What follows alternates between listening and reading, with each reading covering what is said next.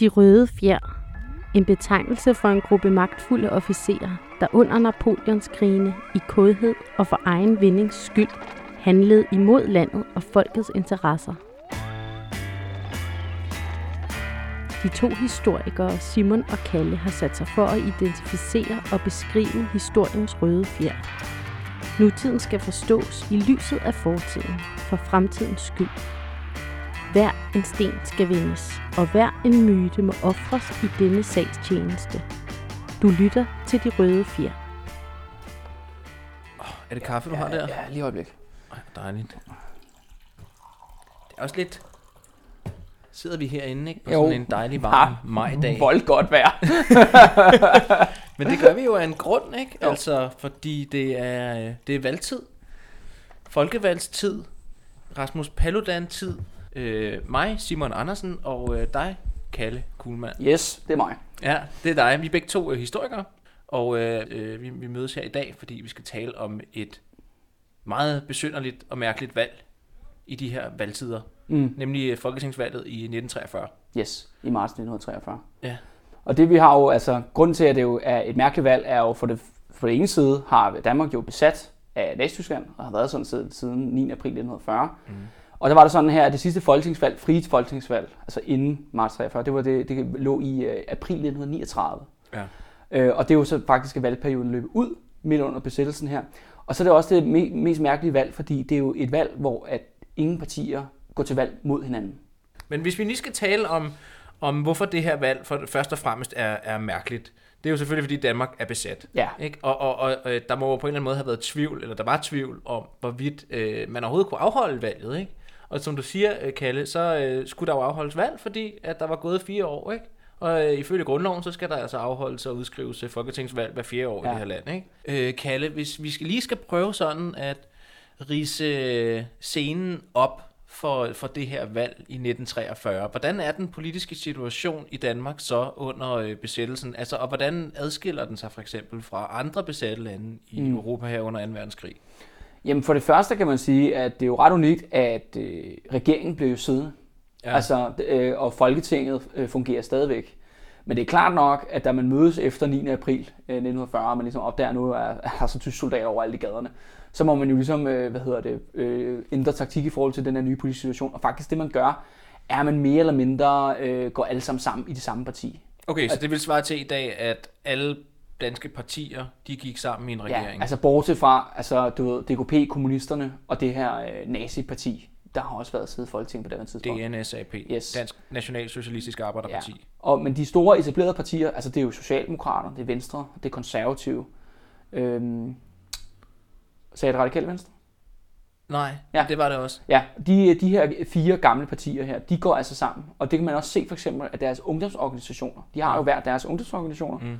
De, øh, de, står, de holder kun møder med hinanden. Og hvor man ikke kritiserer hinanden. Mm. Så man, har, altså, så man kan sige, at samarbejdspolitikken fører også til, at de politiske partier bliver til et parti.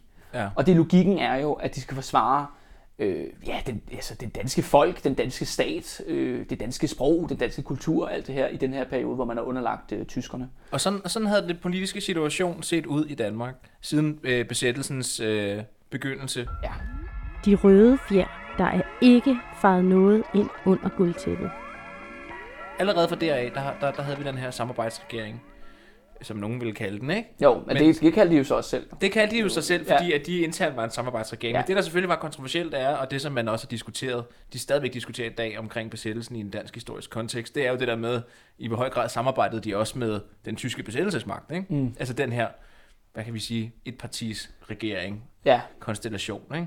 Men, men øh, det, det, der ligesom er, det er ligesom udgangspunktet. Ikke? Alle, øh, alle de fire største danske partier har slået sig sammen i, i en regering for at ligesom at varetage danske interesser og undgå uro og, og splid ja i den og, danske og sørge befolkning. for at få, altså, det er også det der med, på den ene side, så siger de, har de jo sagt efterfølgende, om de gjorde det for at, øh, du ved, skåne den danske befolkning ja. for den her verdenskrig, eller sørge for, at den kom så, så lidt skadet ud på den anden side af krigen. Ja. Men det er jo også svært at vide, hvordan krigen vil gå i 1940. Ja, Ja, ja. ja. Også fordi tyskerne stormer jo frem på, Ja, ja. øh, på daværende tidspunkt. Mm. Og det andet, så kan man sige, at samarbejdspolitikken er jo også på mange måder det politiske system, der prøver at overleve.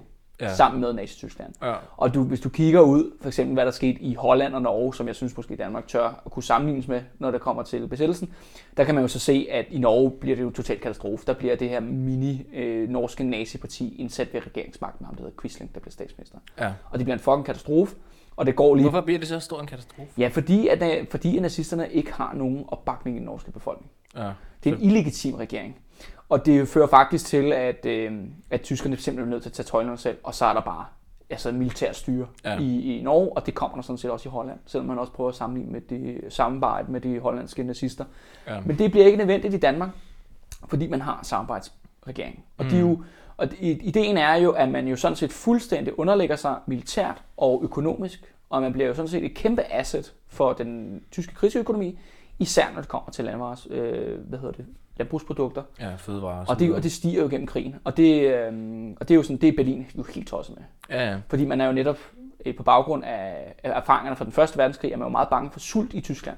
Mm. Men man har altså det her brødkammer i Danmark, der var ved med at kaste fødevarer i nakken på dem. Men hvis vi lige, hvis vi lige lægger samarbejdspolitikken med tyskerne, om ikke andet, ja. på hylden et øjeblik, og så øh, og, og taler om det her, og, og så vender tilbage til, til selve valget, altså, for så kan man sige, at selvom at, øh, at den danske parlamentariske situation er ret speciel i forvejen, ikke? Jo, altså, og, i den fastlåst, her, må man også sige. Ikke? Og meget fastlåst, ja. ikke? Altså, man kan jo tale sådan om, da folk de øh, stemte sidste gang i 39, så havde de jo i hvert fald nok ikke stemt på, hvis de havde stemt konservativ, at, at konservativ så ville gå i regering med, med Socialdemokraterne. Med Socialdemokraterne, vel? Ja og, og, og, og radikale. Vel? Mm. Altså, det, det, det var nok ikke lige det, som folk havde forestillet sig i 39, men de havde nok heller ikke forestillet sig, at Danmark ville blive øh, besat af Nazi-Tyskland. Vel? Mm. Øhm, så så øh, ikke andet lige en mærkelig parlamentarisk situation, som der så nu skal altså, testes, afprøves. skal testes ja, og ja. på valg, ikke? Ja, altså, jo. det er jo det der, det, det, er jo, det er jo ret specielt, ikke? Altså, at i, der har været sådan en kæmpe parlamentarisk omvæltning, ikke? Hvor alle øh, de etablerede største partier er gået sammen om en, om en regering, øh, og, og nu skal den så til på valg. Altså, og, mm. og hvad, hvad, hvad sker der i den situation? Går, øh, siger danskerne bare, nu øh, Tyskland øh, forresten, øh, nu, jeg ved godt, I ikke er demokrater osv., osv., men vi plejer altså lige at gå til valg her, mm. så det gør vi lige igen, eller hvad? Altså, hvordan skete det der? Men det er jo det, der, der, altså, det, er jo det, der gør det til en unik situation, også fordi, at den øverst, tyske øverstkommanderende i Danmark, han er nemlig ret speciel. Altså det er ham, der hedder Werner Best. Mm. Og det skal lige understreges. Altså øverstkommanderende, det vil sige, det var ham, der havde...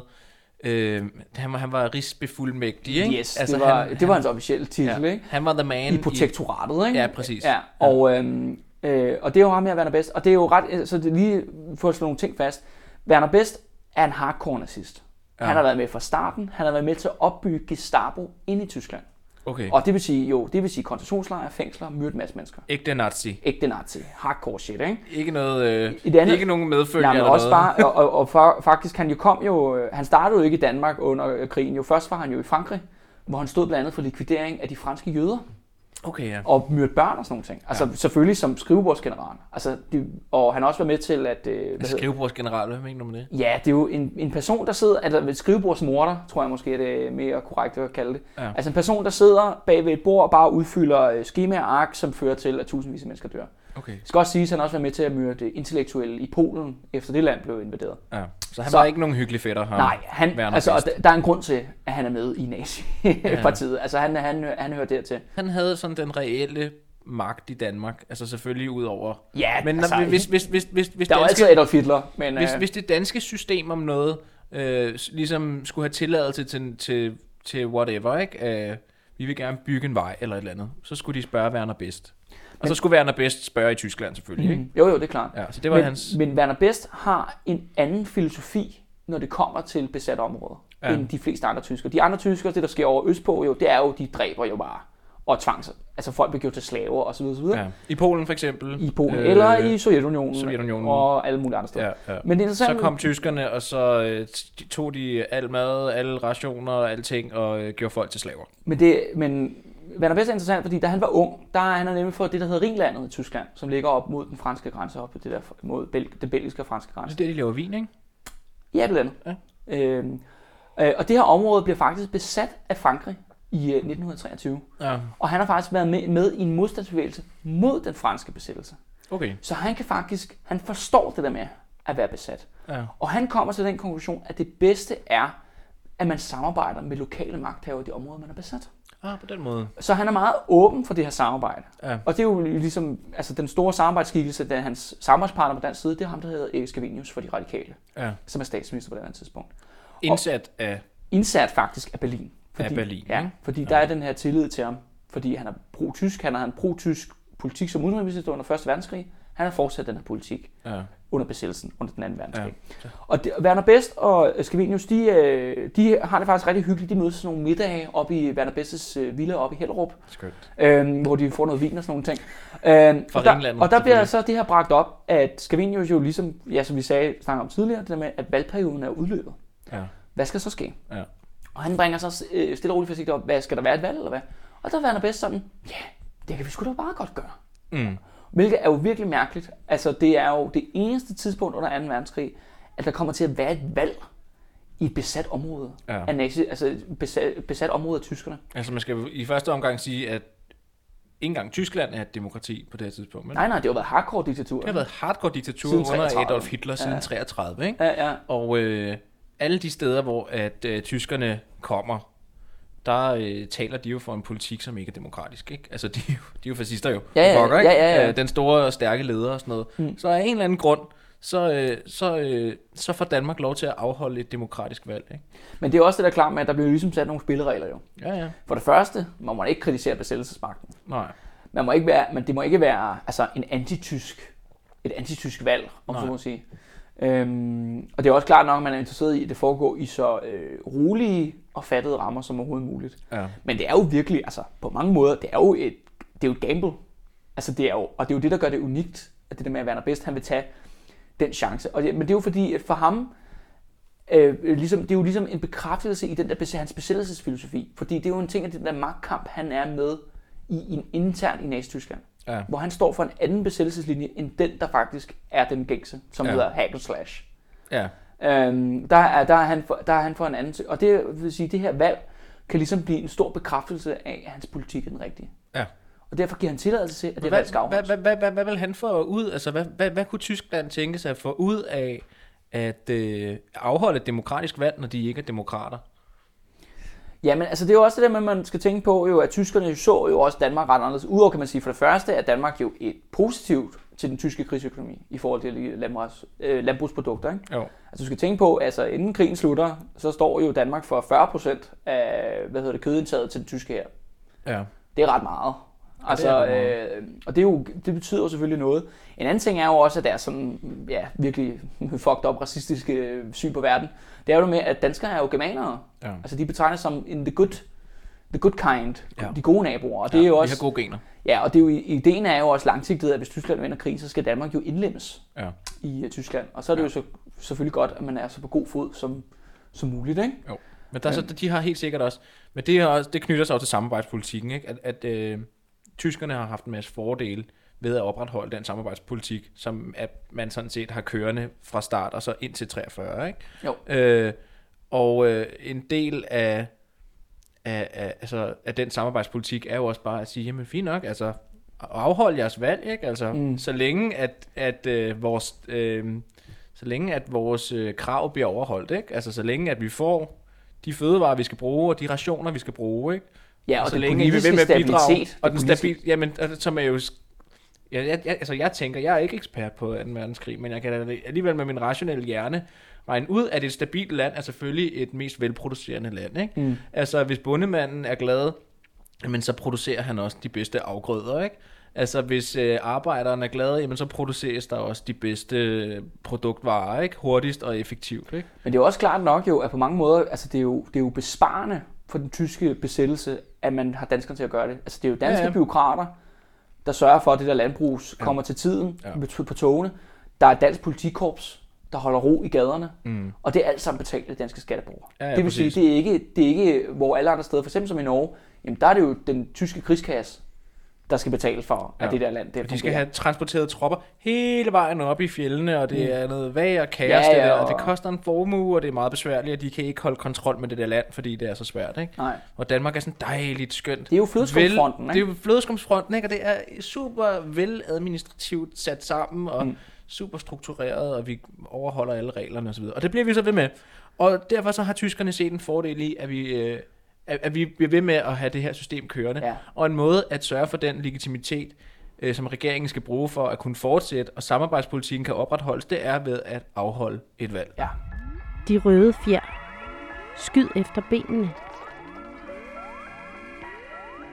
21. marts 1943 bliver der udskrevet valg i Danmark. Eller Øh, hvad, så- valget skal afholde, bliver afholdt den dag, skal siges. Nå, okay, ja. Hvordan fungerer sådan helt praktisk at føre sådan et, et valg, hvor man, ja, hvor man er på hold alle sammen sammen? Ja, det er jo det er lidt underligt. Altså, sådan øh, som jeg øh, øh, har, har læst mig til, så fungerede det sådan, at, øh, at øh, de her øh, regeringsbærende partier, Venstre, Konservative, Radikale Venstre og Socialdemokratiet, ligesom øh, lavede en aftale om at, øh, at køre efter et princip, der hed positiv agitation.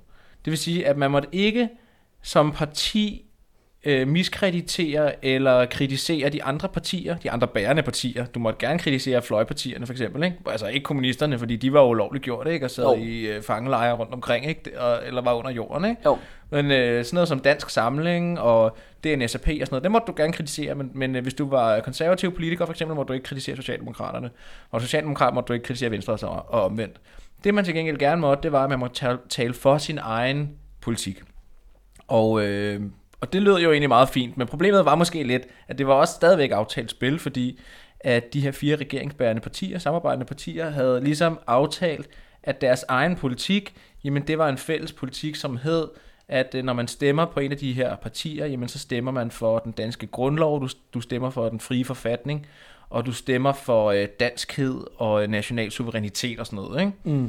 Så øh, det blev til sådan en patriotisk gerning at gå ned at stemme på øh, nogle af de her samarbejdende rege- øh, partier, ikke?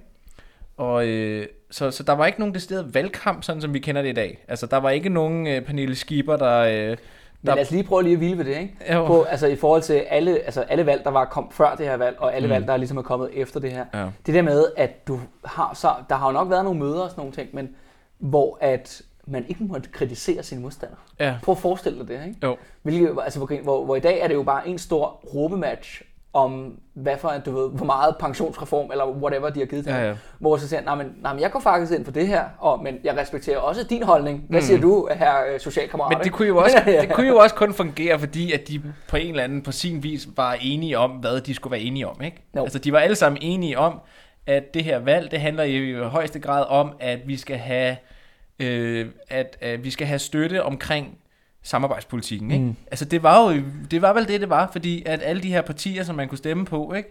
de støttede samarbejdspolitikken, og hvis man stemte på dem, jamen, så stemte man jo også på samarbejdspolitikken. Ikke? Men det er også Det det, var med, også det, man opfordrede til jo. det er også det med, der er lagt op til det der med, at du, altså det med, at du skal stemme.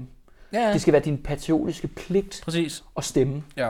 Øh, og det er jo ret, altså det der med, fordi det er jo den, altså den øh, valgdeltagelse på de her næsten 90 procent, Mm-hmm. det er jo aldrig blevet slået siden. Nej. Så det er jo virkelig, det må man sige, det, må, øh, det er lykkedes, altså det der med at få folk til stemmeurene og, Ja. og ligesom vise det der med. Men det er jo det, der er så at det mærkelige paradoks, hvor siger, jamen det er din patriotiske øh, danskheds, ligesom at støtte op om det her som dansker, at støtte op om det her valg. Men på den anden side, så spiller det jo bare ind i tyskernes overordnede økonomiske, militærpolitiske interesser jo.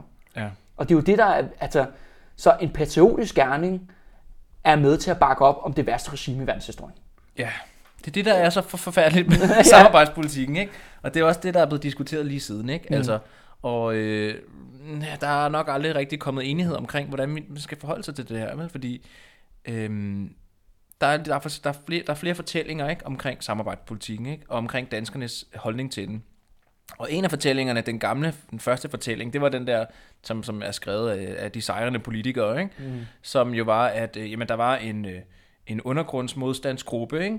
Som dem, dem med våben, det dem- kommer vi til lige om lidt. Ja, ja, ikke? Øh, og, og så var der ligesom det, du ved, det etablerede system som sådan Forhandlingsmodstand. forhandlingsmodstandere, som en gang imellem var sådan lidt, nej, jeg vil ikke skrive under på den her erklæring, før at vi får de her, de her indrømmelser eller sådan noget, Mm. ikke? Men det var fiktion det hele, ikke? Altså, Jo. tyskerne kunne jo til hver en tid trække stikket på det der projekt, ikke? Og så sige, "Pst, nu Ja, ryger jeg bare under de havde, administration. de havde the guns, ikke? Ja, ja, de havde ligesom the guns. Ja, Men, men øh, det var som om, at, at danskerne, de øh, fik måske også en del ud af, af den her samarbejd- samarbejdspolitik, ikke? Altså, og tyskerne fik også meget ud af den, ikke? Så alle var på en eller anden måde glade for den.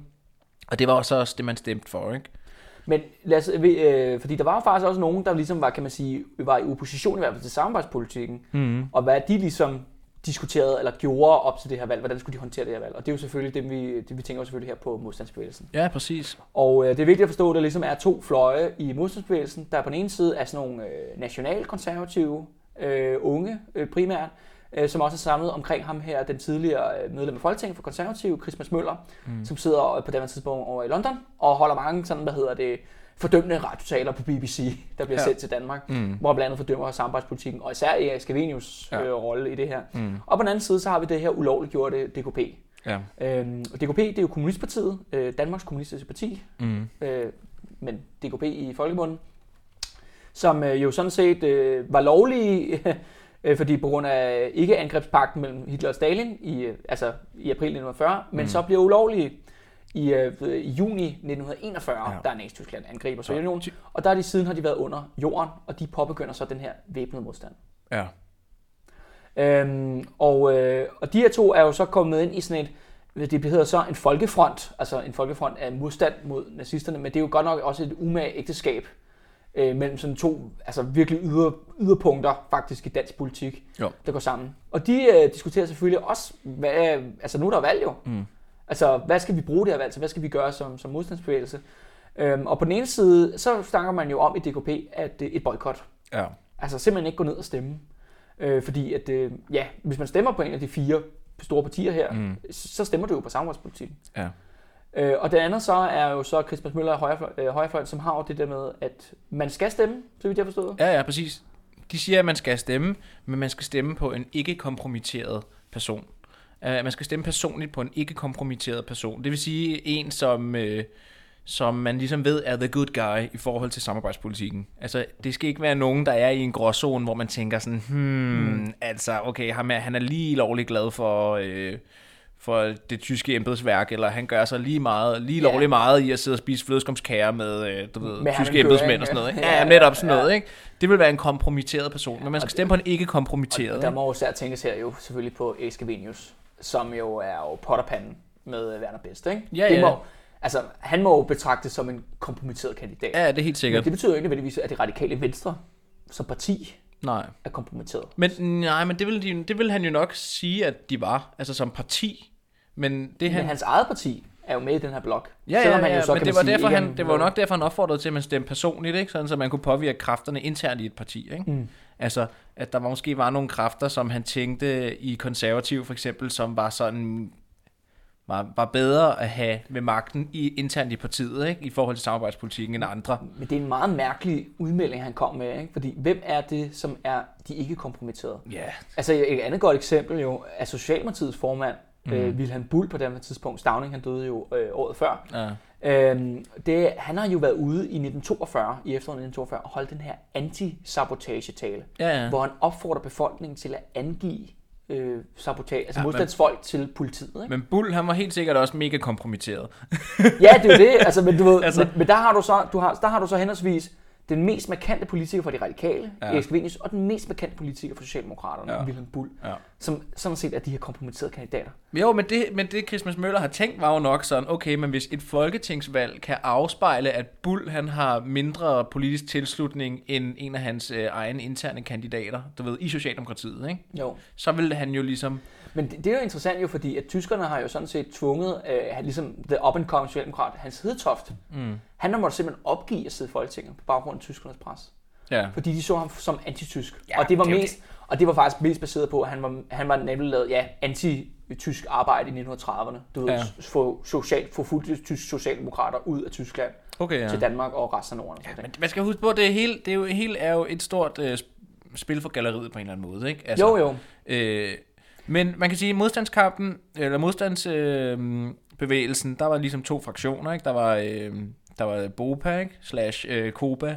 Mm. Øh, hvad stod det for? Borgere... Boba står for borgerlige partisaner, og Koba står for kommunistiske partisaner. Ja. Og det er jo grineren er, at Koba hed de jo kun, ja, det første halve år måske, ikke? Ja, ja, ja. Og så skiftede det navn til borgerlige partisaner. Det er jo kommunister, der er i Boba. Ja, ja. Men ligesom for at få lidt bedre, ligesom, hvad skal vi kalde det, filikanterne af, få lidt bedre public image, Ja. så kalder de sig selv borgerlige, selvom de ikke, ikke en skid er borgerlige. Det var, Øhm, det var fandme smart. ja, De har haft nogle rigtig gode mennesker i deres uh, PR Men den konservative modstandsgruppe, den kommer måske først lidt sent. Den kommer måske mest her faktisk i 43. Det er jo den, der hedder Holger Danske. Ja. Så Holger Danske, de boykottede ikke valget, men uh, Bopa boykottede valget. Opfordrede til, at man stemte blank på det her, til det her valg. Ikke? Men der er jo så det, vi kan se på valgdeltagelsen, at det er jo folk, der har stemt kommunistisk, altså både øh, før valget i 43, men også efter det her valg i 43. Ja. De gik altså ned og stemte alligevel. Ja. Fordi ellers så får du altså ikke 90 procent. Nej, det er 90 procent Man af skal, hele huske, at, man skal huske, at kommunisterne fik 18 mandater ved det første valg efter befrielsen. Ja. Så det vil sige, at de havde jo altså attraction i befolkningen. Eller det fik de i hvert fald. Ej, det fik de. Ja, Og, det var nok og, også mest øh, efter so- Sovjet. Øh, Så man må sige, at den her boykot-kampagne, den, øh, den er for godt nok faldet fuldstændig Den faldt fuldstændig fra hinanden. Men det, de ville gøre, det var selvfølgelig, fordi de var mod øh, samarbejdet. Ikke? Altså, øh, og de var mod samarbejdet jo også fordi, at den selv samme samarbejdsregering ikke? Øh, havde ulovligt gjort dem. Ja, altså måske dem. mere eller mindre velvilligt. Ikke? Altså, Jo, jo. Altså, det var ikke sådan, at der var, de tøvede ikke med at underskrive ulovliggørelsen af DKP, vel? Nej, nej, nej. Altså, det var Tværtimod, der var mange, der var klappet der øh, små yes, hænder. det gør vi sgu da bare. De røde fjer. Her er London. Ja, og hvordan ender det så? Så er der valgdag, ikke? Og så det har været Men... sådan i dagbladene, at øh, dagbladene måtte gerne tilslutte sig et, et, et, et, et politisk parti. De måtte gerne sige, øh, her på, i politikken, øh, på politikken, der, der synes vi jo, at I skal stemme radikalt.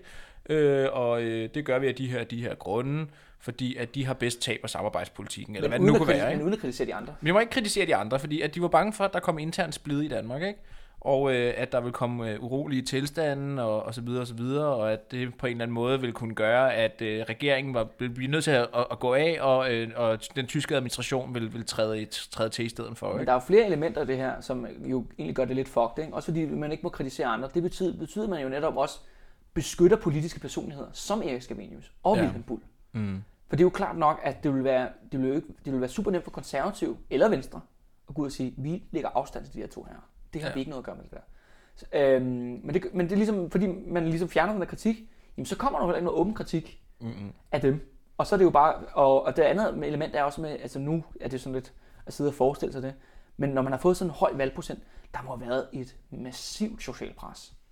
Ja. Alle steder i samfundet for, at du skulle gå ned og stemme til det valg. Men det er det, der er interessant ved det her valg. Ikke? Altså, fordi det, det, det, det stiller en masse spørgsmål til den almindelige danskers holdning til den her samarbejdspolitik på en eller anden måde. Ikke? Mm. Altså med tyskerne. Ikke? Fordi, hvad var det egentlig folk, de stemte for? Ikke?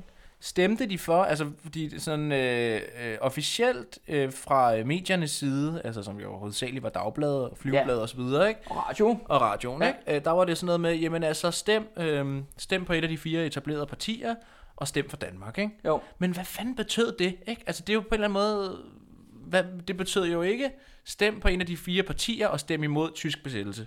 Fordi det var jo Nej. det stik modsatte, ikke? Altså Ja. man, man stemte på et af de fire partier, og så stemte man for samarbejdspolitikken. Men samtidig blev det solgt som, stem på en af de fire etablerede partier, og stem for Danmark og den frie danske grundlov. ja. Men det giver jo Men ingen så- mening men, jo. Ja, det er jo, men det, er jo, det er jo det, der er paradokset. Og der kan man så sige, at det her valg jo bliver jo en kæmpe sejr Ja. for samarbejdspolitikken. Og Ja. det bliver jo sådan, det bliver fortolket jo. Og det interessante er jo, at tyskerne gør jo et kæmpe propagandastunt derude, det her. Ja. Goebbels får jo den her gave leveret nede i Berlin, ikke? Mm. Og han, han ruller altså det helt store propagandaskyts ud over. Det bliver jo en international nyhed.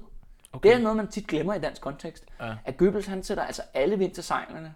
Altså mm. i en tid, hvor at, i, nu skal det siges, at i 43 jo, der er jo krigslykken vendt for Tyskland, ikke? Det er jo efter Stalingrad det her.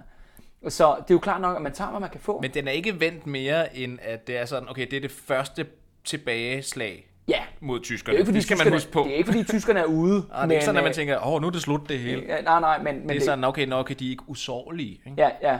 Og, øhm, og, og det gør jo... Øh, ja, og det er jo det med, at det her blev, blev spredt over hele kloden jo. Ja. Det kommer også i, altså, i nyhederne, det kommer på forsiden i, øh, du ved, over i USA og Ja. ja, ja Sydamerika, alt den neutrale verden og så. Ja, ja. Og det bliver jo sådan, at tyskerne viser, jamen hør her, fordi der er jo selvfølgelig kommet masser af historier ud om massedrab og massegrave øh, og tog, der forsvinder, fyldt med folk, der forsvinder i en eller anden mærkelig lejr nede i Polen et eller andet sted. Ikke? Ja. Det er jo kommet sådan set ud og er jo rygtebasis. Men så kommer man ud og siger, jamen hør, det er ikke noget på sig. Prøv at se på danskerne, ikke? De mm. har det bare pis godt. De kan bare fortsætte, ja. som de altid har gjort, ikke? Fordi mm. de kan godt lide deres lille hyggelige demokrati. ja. Så Danmark var et mønsterprotektoriat. Protektoriat. Ja, og det, og det er jo det der med, at at det er jo det der med, at Danmark er mærkelig rolle, hvor at man har meget travlt med at snakke om, at Danmark uh, med modstandskamp osv. osv. Mm. Men reelt set, altså, og det er jo så bare min holdning, at man må, man må også tolke Danmark som en allieret til Nazi-Tyskland. Ja, ja, bestemt. Altså, øh, måske ikke så meget militært, men i hvert fald økonomisk. Ja, og, det er Og jo, politisk. ja, og i allerhøjeste grad økonomisk, fordi hvis, hvis, hvis, hvis, hvis øh, at de danske fødevarekamre er med til at støtte øh, den tyske her, så er det, støtter man dem jo for fanden også militært. Ikke? Det er jo klart nok, det er jo fordi svært du kan jo ikke have en her, hvis ikke de kan spise lev på stegmad, vel? Eller, altså, Det er jo svært at henrette jødiske børn i Ukraine på tom mave, lad mig sige jamen, det sådan. jamen, hvis man skal være en iskold skid, ikke? Jo. Så det er jo sådan, det er, ikke? Øh, og det er jo også derfor, at, øh, at øh, debatten omkring samarbejdspolitikken i dag altså er markant anderledes, end den var for 30 år siden, ikke? Altså, mm. I dag kan vi jo godt, nu har vi fået det tilpas på afstand til, at vi godt kan sige sådan, prøv her, det var ikke helt fint i kanten. Altså, mm. Fordi der er jo også en eller anden grad af egoisme i det, ikke? Altså, jo, vi kan sidde her i Danmark under besættelsen og så sige, ja, vi vil gerne skåne vores befolkning, ikke? Jo. Det var ligesom det, der var udgangspunktet for samarbejdspolitikken øh, i- blandt de danske øh, regering eller den- de danske statsma- øh, statsoverhoveder, ikke?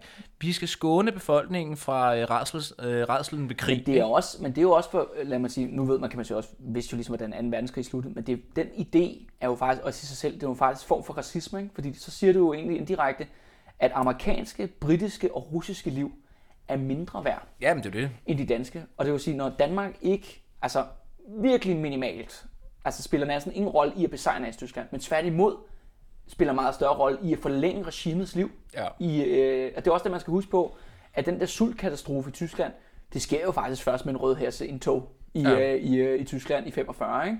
Hvor øh, indtil da kan man sige, at dansk fødevare har holdt dem øh, i live. Men øh, vi er ikke helt færdige med det her valg, fordi Nej, at øh, ligesom efter det her valgresultat, der kan man sige, jamen så, for, så fortsætter samarbejdspolitikken. Ja.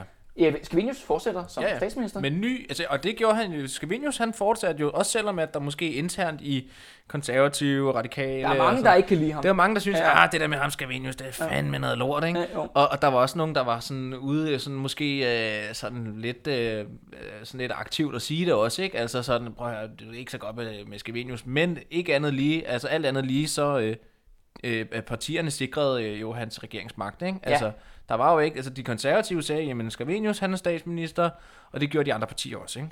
Men ret interessant, fordi man nu alligevel, altså når man nu alligevel var i gang med, det er klart nok, at folketingsvalget er jo det store valg, ikke? Som, mm-hmm. som det stadigvæk er den dag i dag. Ja, ja. Men faktisk øh, har man aftalt, øh, eller skal vi nu have aftalt med Werner Best, at øh, faktisk man jo også skulle have haft et kommunalvalg jo. Ja, det skal der jo til. Og det, skal, der- og det er fordi, at øh, faktisk at det der kommunalvalg, det skulle allerede have været tilbage i, øh, med, øh, hvad hedder det, i, øh, i 40, Okay. men det bliver bare forlænget.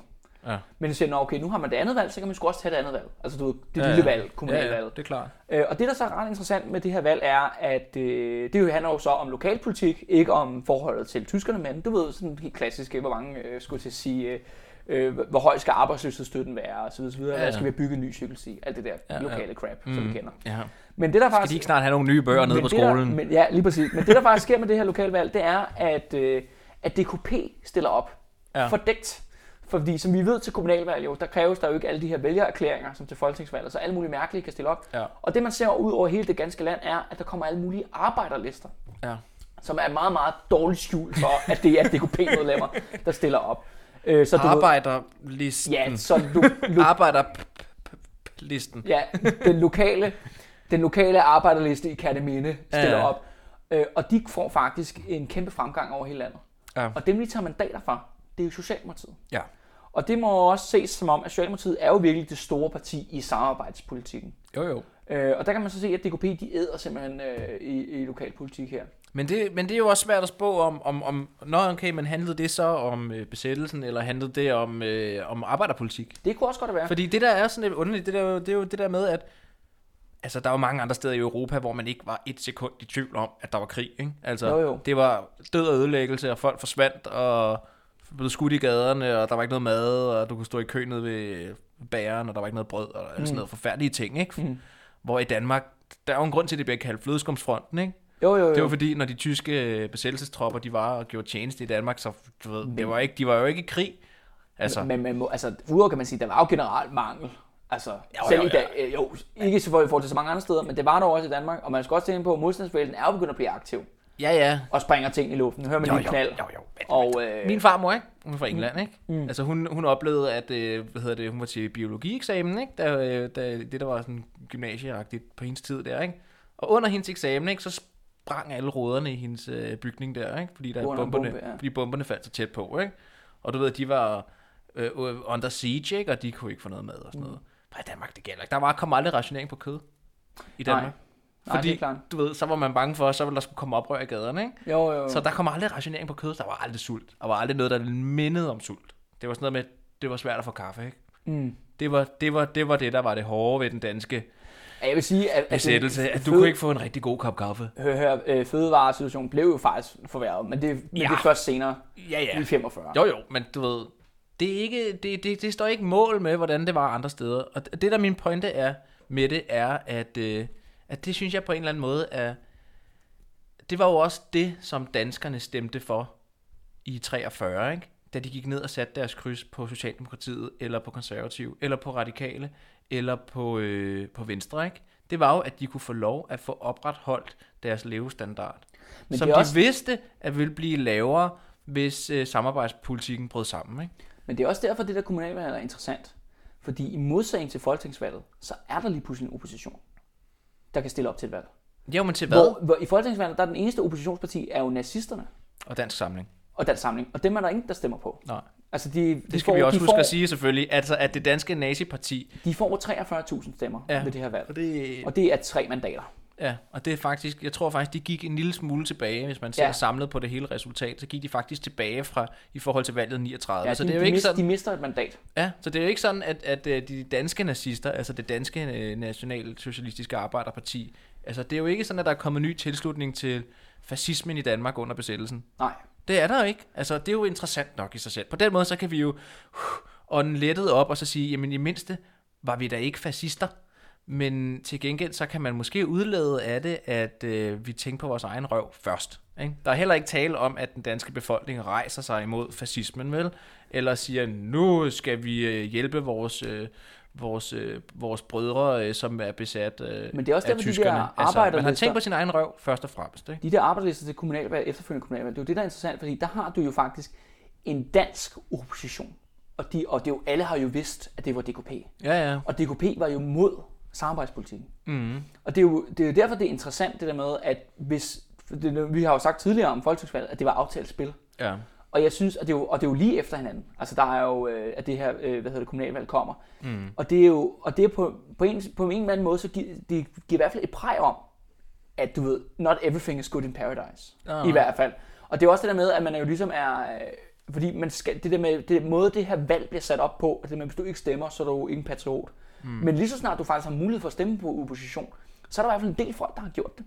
Ja. Og, altså kan vi se sådan lokalpolitisk med de her, øh, med de her stemmer. Jo, det er også rigtigt. Øh, men kan man sige, kommunalvalg eller folketingsvalg eller whatever, whatever, det viser jo så faktisk, at de køber jo kun samarbejdspolitikken fire måneder mere.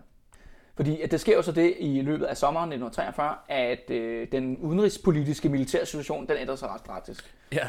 Det der så sker er, at øh, for det første kan man sige, at øh, Hitlers, offensiv, han, Hitlers sidste store sommer, øh, sommeroffensiv ved Kursk, den øh, bliver slået tilbage af den røde her. Mm. Men mest markant er det, at øh, amerikanerne og englænderne, britterne der, de lander jo først på Sicilien og siden på det italienske fastland. Ja. Og da de lander på det italienske fastland, der udbryder der revolution i Italien. Ja. Og Og det Mussolini bliver klynget op i lygtepælen. Ah, det er og- først i 45. Nå. Men han, bliver, øh, men, han bliver, men han bliver væltet som regeringsleder Ja, ja, det det. og bliver sat i, til fange op på sådan et bjerghotel, hvor så tyskerne så befrier ham. Men det, du har faktisk, er et totalt politisk militært sammenbrud Ja. ja. i Tysklands nærmeste allierede Ja. i Italien. Ja. Og lige pludselig så virker det som om, at øh, måske krigen kan slutte Ja. hver dag, det skal være. Det er i 43. Ja, i sommeren I 43. sommeren 43, ikke? Og det, der også så sker, ligesom det her politiske situation, fører også til, at øh, modstandsbevægelsen optrapper sin øh, sabotagekampagne. Altså, Ja. der lyder mange flere knald Ja. øh, rundt omkring i Danmark. Øh, fabrikker og øh, togskinner og så videre, så videre bliver øh, sprunget i luften. Mm. Øhm, og så lige pludselig, så ligesom om det hele koger over der i august øh, 1943. Ja. Vi får det, der hedder øh, ja, augustoprøret. Og ja, præcis. Ikke? Og augustoprøret er jo interessant øh, i forhold til det her folketingsvalg, ikke? fordi vi har jo i, tre, øh, i, i marts 43 set øh, den historiske højeste valgdeltagelse ved et valg nogensinde. Alle stemmer på de etablerede øh, partier, ikke? Altså de største øh, regeringsbærende partier, og øh, den parlamentariske situation ændrer sig egentlig ikke i det her valg i forhold til 39. Altså, der er ikke nogen, der er ikke den store eller mindre fremgang. Det er ikke sådan, at posen bliver rystet fuldstændig radikalt, vel? Det gør den ikke. Det er jo altså, status quo, altså. det er fuldstændig status quo, ikke? Ja. Det er sådan, nå ja, det er det samme. Nu er de bare et partis regering-agtigt, ikke? Ja. Øhm, så så der, har, der har danskerne ligesom stemt for både samarbejdspolitikken, men også for, øh, hvad kan man sige, ja, en, sådan, en parlamentarisk status quo, ikke? Øh, vi kan godt lide den politiske linje, der er, og den er super fin, ikke? Men så alligevel, fire måneder efter, så udbryder der oprør, ikke? Jo, altså mod jo- den tyske besættelse, som er det, man kalder augustoprøret, ikke? Hvor at, at, at danskerne rejser sig, ikke? Altså, øh, og, øhm, og det er jo en skærende kontrast, ikke? I forhold til øh, det her valg, og det er det, der er så underligt. Og, og det er jo, altså for det første, altså det er jo ikke fordi, vi skal gå i super detalje med oprøret, men der er nogle ting, i hvert fald i den indledende fase, som er ret mm. interessant at observere. Ja. Fordi det ender, det starter jo med sådan noget, du ved, der er på grund af det her sabotage, der kommer udgangsforbud i Esbjerg. Ja. Det bliver folk pisse over. Ja. Ja. Altså så er der bare mob justice. Ja, ja. Altså Det folk render rundt og er kaster med sten og er kalder det, der er hoveder og så sådan noget. interessant, En anden situation er også, og det er, jo, det er jo noget, der sker over... Det eneste sted, hvor det ikke foregår noget, det er jo faktisk i København. Men alle Ja. andre steder, mange større provinsbyer, især med fokus på Esbjerg, Odense og Aalborg og Frederikshavn, som ligesom kerneområderne for det her oprør. Det er jo faktisk, det starter jo tit med sådan noget med håndgemæng mellem danske unge og tyske soldater Ja. på de lokale kaserner osv. osv. Mm. Men det faktisk Werner Best gør, og tyskerne gør i første omgang, det er, at de trækker deres soldater ud af gadebilledet. Mm. Fordi de har jo den her pagt Ja. med det danske politiske administrationssystem, politikerne osv. osv. Så de vil ikke provokere den danske befolkning. De vil trukket ud, og dansk politi bliver sat ind og tæver løs Ja. på de her mm. folk, der render rundt og kaster med sten. Ikke? Men, men, men, men hvad fanden skal man ligge i det der oprør, ikke? Fordi, øh, så, altså, jeg tror, der er sådan en rimelig god konsensus om, at, at grunden til, at øh, sabotagerne, de, øh, de, de, de stiger i antal, det er fordi, at man kan mærke, at den tyske krigslykke, den er på tilbagetog. Altså, der Ja. er flere, der sådan kan mærke sådan, okay, nu er det Ja. ved at være slut. Ikke? Ligesom, ligesom det eksploderer øh, under befrielsen og sådan noget, ikke? Ja, ja, ja. I de der dage, så er alle modstandsfolk, ikke? Og plaffer rundt, ikke? Og jeg har mit bind på, se på mig, ikke? Og det er jo også klart nok, at der er måske også øh, signaler fra Moskva og London og så videre, så videre at øh, Nu er det nu, ikke? Nu we make the final push. Ja, ikke? præcis. Og det er også det der med, at man har lige set hele den italienske her sådan set kollapse og overgive sig. Ikke? Ja, ja, En masse. Og det er jo sådan, hvad sker der også med den tyske? Ikke? ja, præcis. Øhm, Og så vil man gerne være med i det. Og der har helt sikkert været sådan en, en stemning, der har gjort, at de her sabotageaktioner, de er steget, ikke? Øh, og man har tænkt, nu er krigen ved at være slut. Det er 43, du ved, ikke? Øh, Mussolini er faldet. Det går helvedes det for tyskerne på Østfronten. Nu er det ved at være slut. Det var det jo så ikke, vel? Men, men, men så er det så, at tyskerne, de, de, de slår igen, ikke? Fordi mm. så, så, så, så, så, så øh, indser de, okay, nu er der ved at være et oprør på vej, ikke? Øh, og så øh, de kan se på sabotageaktionerne, at det stikker helt af.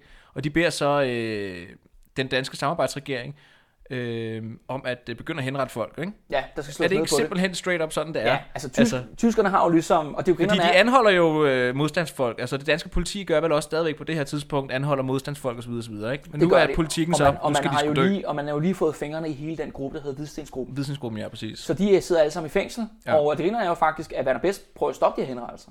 Ja. På trods af, altså, som jeg sagde i starten, er bare sådan en super fyr, mand- ham, Werner manden Best. har, manden har jo ingen skrubler om at myrde folk, som er politiske modstandere. Men det her jo skader jo hans, øh, hans besættelsespolitik. Ja, ja. Men der er altid en, der er over Werner Best, og det er jo Adolf Hitler himself. Ja, Ja. Og han kender kun én metode mm. til lokale oprør, det er bare the stick. Ja, ja, selvfølgelig. Så de kræver de der øh, henrettelser. Øh, og, det er jo, og det der med, at det der øh, altså folkeoprør jo, det går jo fuld, de løber fuldstændig løbsk. Ja. Og det er jo så tydeligt for politikerne og ja, deres forlængede arm, politiet ude i, København, øh, ude i, de, her, ude i de her provinsbyer, mm. at de har ikke kontrollen. Og det er jo også det der med, hvem er det, der starter folk? De snakker jo, det er de der bolsjevikker, der starter alt muligt. Og Ja, nogle steder gør de det, mm. men andre steder er der ingen af dem. Eller du ved, mm. det er reelt set en folkestemning.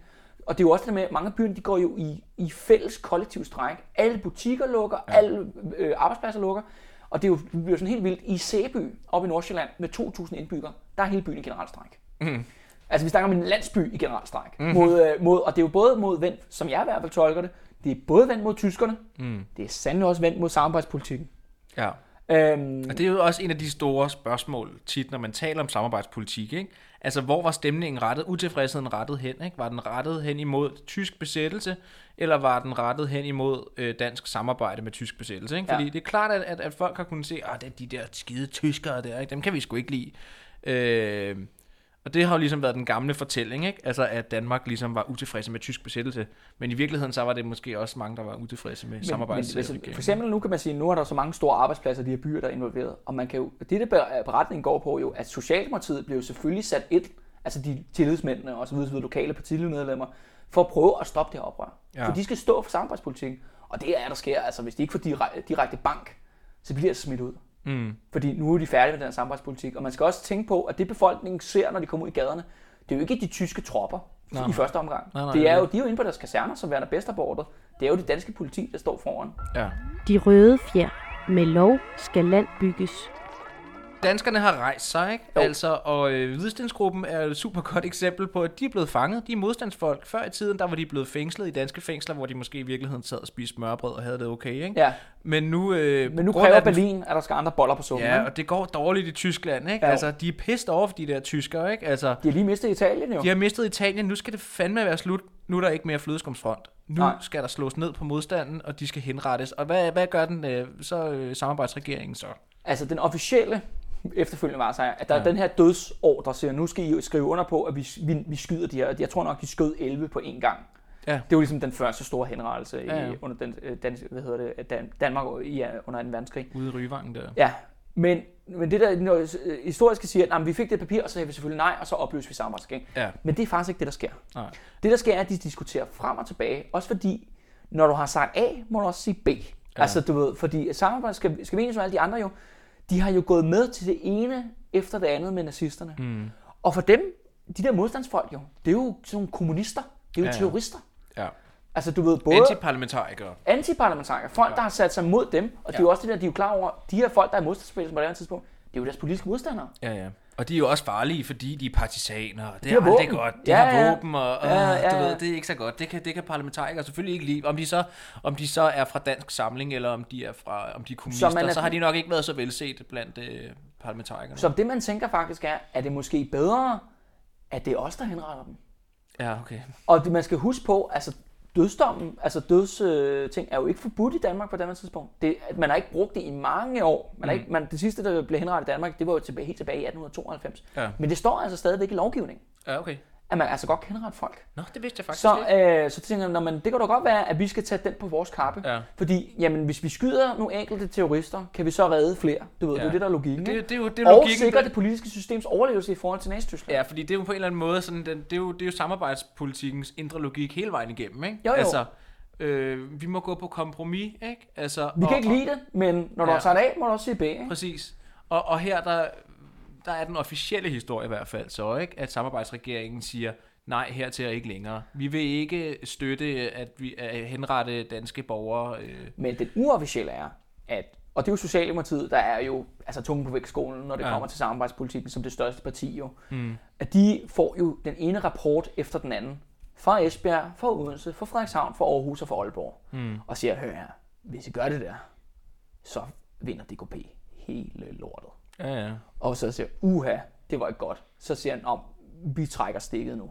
Men hvad fanden har danskerne tænkt på i det her, ikke? Fordi fire måneder forinden har de alle sammen, har 90% af den danske vælgerskare legitimeret samarbejdspolitikken. Det er jo det, der, det er, det, der, det er det, der er twistet hele det her, ikke? Spørgsmålet er, altså, øh, i hvor høj grad det der med troen på det tysk krigslykke, hvor, hvor stor en betydning det har haft. Altså, Ja, fordi hvorfor fanden skulle de ellers have stemt for samarbejdspolitikken fire måneder forinden? ja. Det er vel fordi, at altså, jeg, jeg, jeg, jeg synes bare, det, der er et eller andet paradoks i det, ikke? Altså, Men jeg tror virkelig, altså der er det her med, at som jeg, altså det er også bare min egen tolkning, som jeg ser det. Det er jo det med, at danskerne har jo altid, og det ser også, når vi kigger længere historisk tilbage end 43. Danskerne er jo en af dem, der, en af de folk i verden, der stemmer aller, allermest. ja, ja. Det er en tradition på mange måder. Mm. Men det er også det der med, når du så står dernede og skal stemme, jamen det kunne godt være, at du ikke kan lide nogen af dem, der stiller op. ja. Men du skal stemme. Men det er jo kulsort. Det giver jo ingen mening jo. Jamen, Altså, hvis du- det hvis du tror står- jeg måske hvis- kan være en del af forklaringen. Ja, ja, men altså, det tror du, du har ret i, men det skal Og så når jeg snakker om det der sociale pres. ja. Hvis alle render rundt og spørger hinanden, du skal stemme, ikke? Husk at stemme, ikke? Ja. Du skal ned og stemme, ikke? Men er der nogen, der har stillet sig selv spørgsmålet, hvorfor? Ikke? Hvor mange har... Hvor, hvorfor? Hvor, hvorfor er det, vi skal du kan stemme på se, den her DK, du kan samarbejdsregering? jo se, at DKP sp- stille sig det spørgsmål. Ja, ja. Men, Men det, men det faldt fuldstændig til jorden jo. ja. Men det er sgu da Der noget underligt noget. boykot. Men det, men det ender jo ligesom med, at øh, oprøret øh, bryder ud, ikke? Og øh, på baggrund af, af det her oprør, øh, og på baggrund af, af de meldinger, øh, der kommer fra København til Berlin, altså hvor at regeringen nægter at... Ja, øh, vi kan at, ikke være med mere. Vi kan ikke være med mere, siger de, ikke? Mm. Øhm, og så er det jo så, at der sker øh, den her ret afgørende øh, omvæltning i, i den danske besættelse, altså at øh, regeringen bliver sat på porten.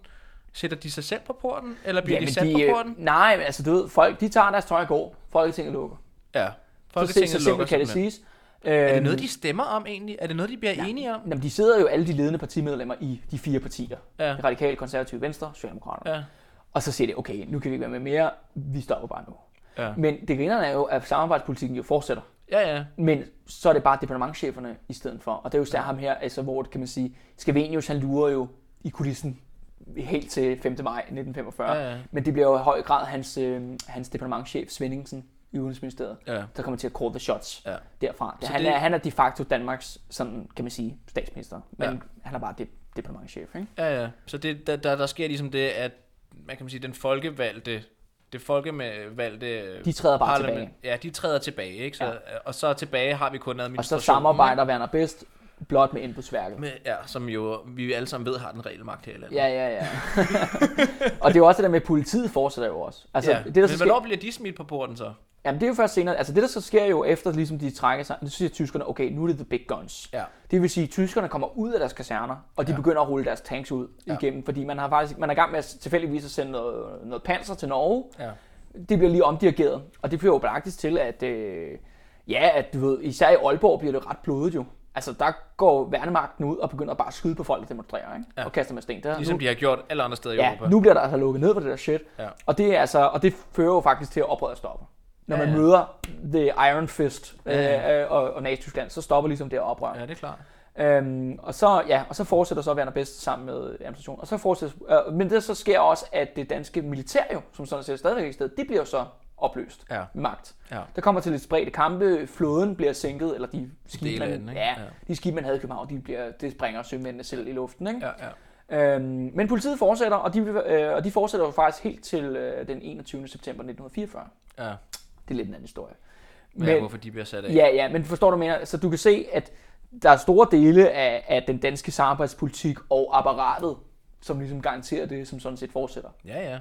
Det er øh, efter augustoprøret. Og man kan sige, øh, det bliver heller ikke værre i Danmark, end at, øh, at, øh, at den tyske besættelsesmagt måske måske ikke også hjælper med at få øh, sendt jøderne til Sverige. Og, altså, vi undgår Ja, det jo jo også det- nogle af og totale kæmpe bombardementer og sådan noget. Ikke? Altså, der er jo ikke den samme... Øh, der er jo ikke de samme horrible gerninger, der bliver begået i Danmark, som der bliver begået andre steder i Europa. Men det er jo igen, det er jo Werner Bestes øh, altså politik i praksis. Ja, Han ligger jo bevidst, at nu skal jøderne tages til modstandsbevægelsen. ja det jo det. Fordi han jo netop er interesseret i, fordi man lige har haft augustoprør, det er jo, man skal jo tænke på, at ting, altså begivenhederne falder godt nok hurtigt i hak her, ikke? Ja, ja. Du har valget i marts, Mm. så har du augustoprør i august, sjovt nok, Ja. og så har du så jøderne, der bliver taget i starten af oktober. Ja. Øhm, og det er jo, altså, hvad han, Werner Best, han ønsker jo sådan set at fortsætte den her, øh, det her bløde samarbejde, hvor alting går smurt jo. Og derfor, ja, lige præcis, og derfor siger han, "Nå, men ved du hvad, nu øh, Berlin kræver, nu skal jøderne tages, så I har masser af tid til at lige at fragte dem over til Sverige, Ja, ikke? ja.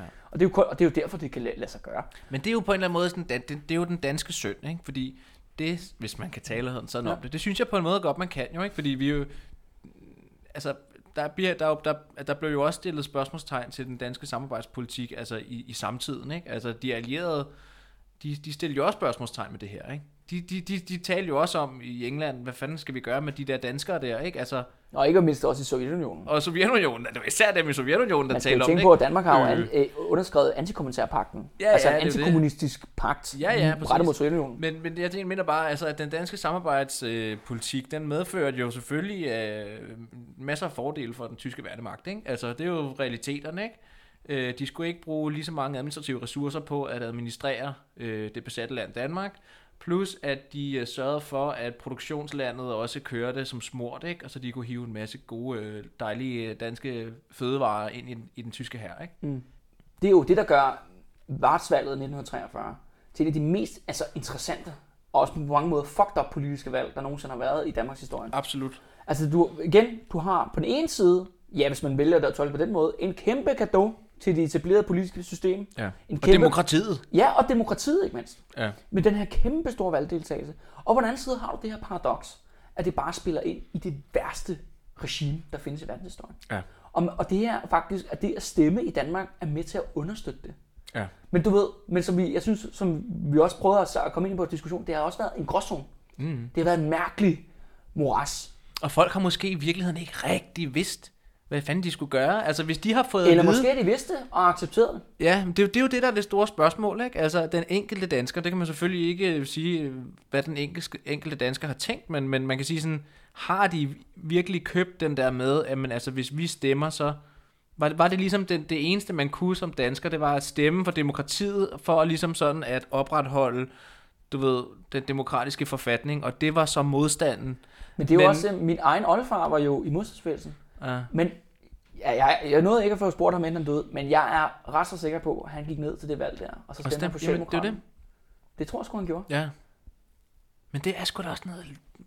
Ja. Jeg har det sådan... Nu er, jeg har jo, jeg har jo en søn, ikke? Mm. Så jeg, jeg havde faktisk tænkt, at jeg skulle tage sådan nogle, øh, sådan nogle pseudo øh, armbånd, øh, hvad hedder det, armbind med, modstandsarmbind, ikke? Mm. Og så vil jeg have lagt dem her, ikke? Vi kan jo lege, at du har det, det der, dit, det er dit armbind, ikke? Vil Jo. du tage det på? Vil du være modstandsmand under en verdenskrig? Øh, mig? Ja. Ja, jeg må jo nødt til at sige ja. og, øh, altså, og, det er jo, og det er nemt nok at sidde her i 2019 og sige det. Ja, ja. Øhm, men jeg vil i hvert fald sige, og det er også derfor, vi bliver ved med at diskutere besættelsen, og også Mm. derfor, det her valg er interessant at, Ja. at diskutere jo. Det er jo det der med, at altså, jeg, som, jeg, som jeg sagde tidligere, altså Danmark opfører sig som en de facto allieret Ja. med Nazi-Tyskland. Mm. Og det synes jeg bare ikke er, det er fandme ikke okay. Altså, Nej, det er jo ikke okay, det er heller ikke okay, at, øh, at altså, det er jo i hvert fald så enormt, så det er jo virkelig definitionen af et paradoks, ikke? Altså, at man, øh, man, man, man, man, man opfordrer folk til at stemme demokratisk, ikke?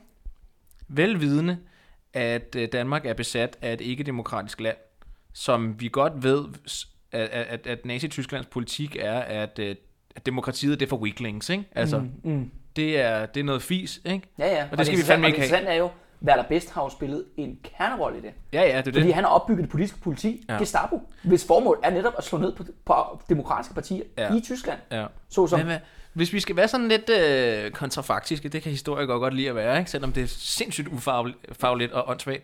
Hvad fanden tror du så, hvis vi nu siger, at øh, den gode gamle, ikke? at øh, Nazi-Tyskland havde vundet, og vi har haft det her øh, valg ikke? i Danmark, øh, det her fiktionsagtige, frie, øh, demokratiske valg. Hvad fanden havde tyskerne gjort så? Jeg tror jo så, at det havde været det sidste valg.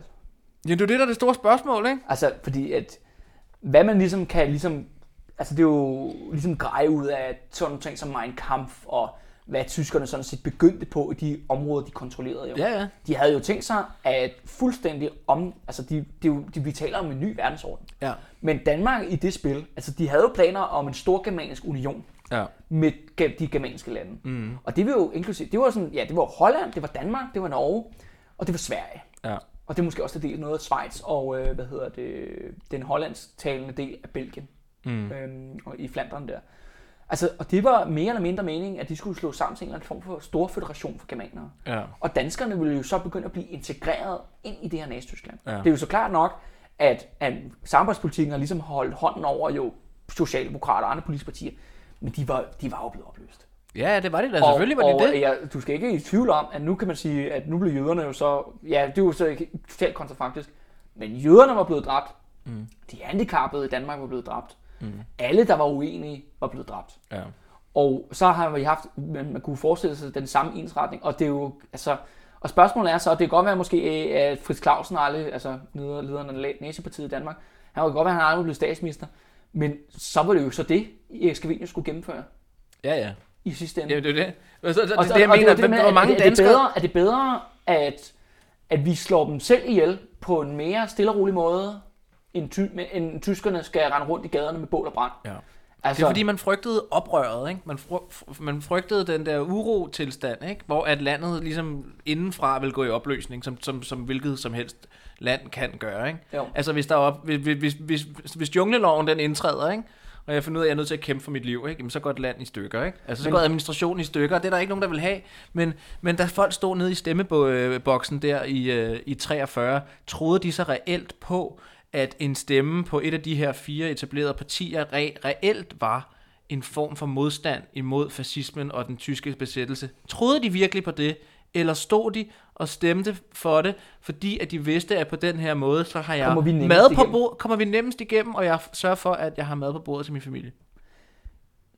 Det kan vi jo ikke svare på. Nej, det- Men det, det, er jo, det, er jo, det er jo der, hvor diskussionen den, den på en eller anden måde slutter og fortsætter i dag. Ikke? Jo. Altså fordi, hvad, hvad, jeg, jeg, jeg kan jo godt forstå det. Det var derfor, jeg spurgte dig om det der med, med modstandsbevægelsen. Ikke? Du kunne sikkert godt øh, trække i våben og hoppe hop ned i kælderen ikke? Og, mm. og i undergrunden og sådan noget. Men jeg har et søn, jeg har en familie, jeg skal, jeg, jeg, jeg skal passe på. Ikke? Men det er jo så det, der så er nuanceret, ikke? altså, og ja, det eneste kan jeg jo så sige jo, at, at på trods af samarbejdspolitikken, og ja, vi fik jo Danmark nemmere igennem, men Danmark gik jo i opløsning. I hvert fald politisk. Altså, Ja, ja. fordi at Augustoprøret er jo bare det første af mange store sådan, folke... Altså, du har også tænkt på folkeopstanden 1944, Ja. og man skal ikke forglemme de sidste to år af den danske besættelse, altså 44-45, altså der, nogen har beskrevet, nogle historikere har beskrevet det som jo en, en dansk borgerkrig. Ja, det var Fordi det jo det er også. højrefløjen og venstrefløjen, der myrder hinanden i Danmark. Ja, Og tyskerne står nærmest bare og ser til. ja, og tænker, hvad Som, som, sådan, fanden foregår ja, der? hvad fanden foregår der? ja, ja, ja.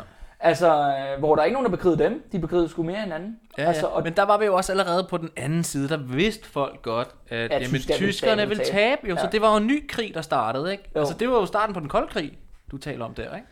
ja, på sin vis, altså det var jo, men det var jo kommunister og nazister, der skød hinanden, ikke? Altså, Jo, jo. Og der, ja, Men, det, men, men, men du ved, der, altså, der, så, så længe at, du ved, tyskerne, de, de ville tabe, det vidste man godt, ikke? Så man ventede bare på det, ikke? Og så starter den interne danske magtkamp, jo, ikke? Ja.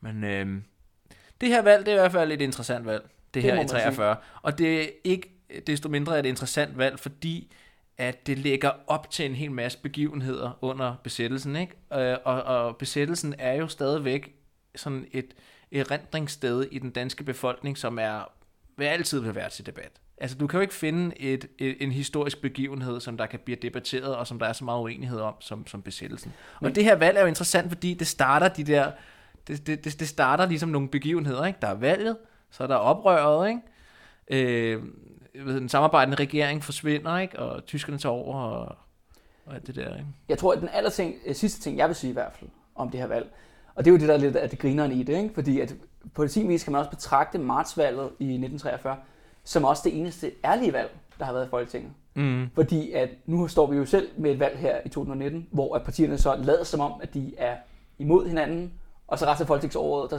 eller de næste fire år, kommer vi til at snakke om, hvor enige de er med hinanden. Mm. Men det er jo faktisk det eneste valg, hvor de faktisk, skal vi sige, hvor de alle sammen er gået på valg sammen. Ja. Hvor de har sagt, vi er det samme. ja. Vi er status quo. En stemme vi, på vi er, os er en stemme for systemet. Ja, lige præcis. og det er jo det, der kan man sige, på mange måder kan man sige måske, at uh, marts valg og 43 er det, ja, det, er det eneste ærlige folketingsvalg. Men det bliver sjovt at se, hvordan at det her folketingsvalg kommer til at, at, at, at ende så resultatmæssigt, ikke? Fordi at øh, vi har øh, nogle, øh, nogle fløjpartier, ikke? Og vi har øh, ham her, Rasmus Paludan, ikke? Som jo har taget vanvittigt meget opmærksomhed, ikke? Øh, og så Lars Løkke Rasmussen, som har gået ud og sagt, at han øh, er interesseret i, øh, i sådan en midter, øh, midterregering, ikke? Med Socialdemokraterne og Venstre. Og det, det, det lugter jo... samarbejdspolitik. Det er simpelthen samarbejdspolitik af, af, af nu øh, 1943, ikke? Og det bliver jo interessant at se, om danskerne så... Ikke fordi der er nogen andre paralleller alligevel, men, men, men der er alligevel... Det bliver da sjovt at se, hvordan at danskerne de ligesom stemmer for det der, ikke? Altså, øh, går, går Socialdemokraterne og Venstre frem? Nej, Vi får se, vi Simon. får se. Det har været spændende, Kalle Kuhlmann. Yes, jamen så Nu skal, vi ud, nu skal vi ud i, i, øh, i majværet og hygge os ja. sammen med alle de andre. Ja, ja. ja, så siger jeg tak for den her gang. Selv tak. De røde fjer. En betegnelse for en gruppe magtfulde officerer, der under Napoleonskrigene i kodhed og for egen vindings skyld handlede imod landet og folkets interesser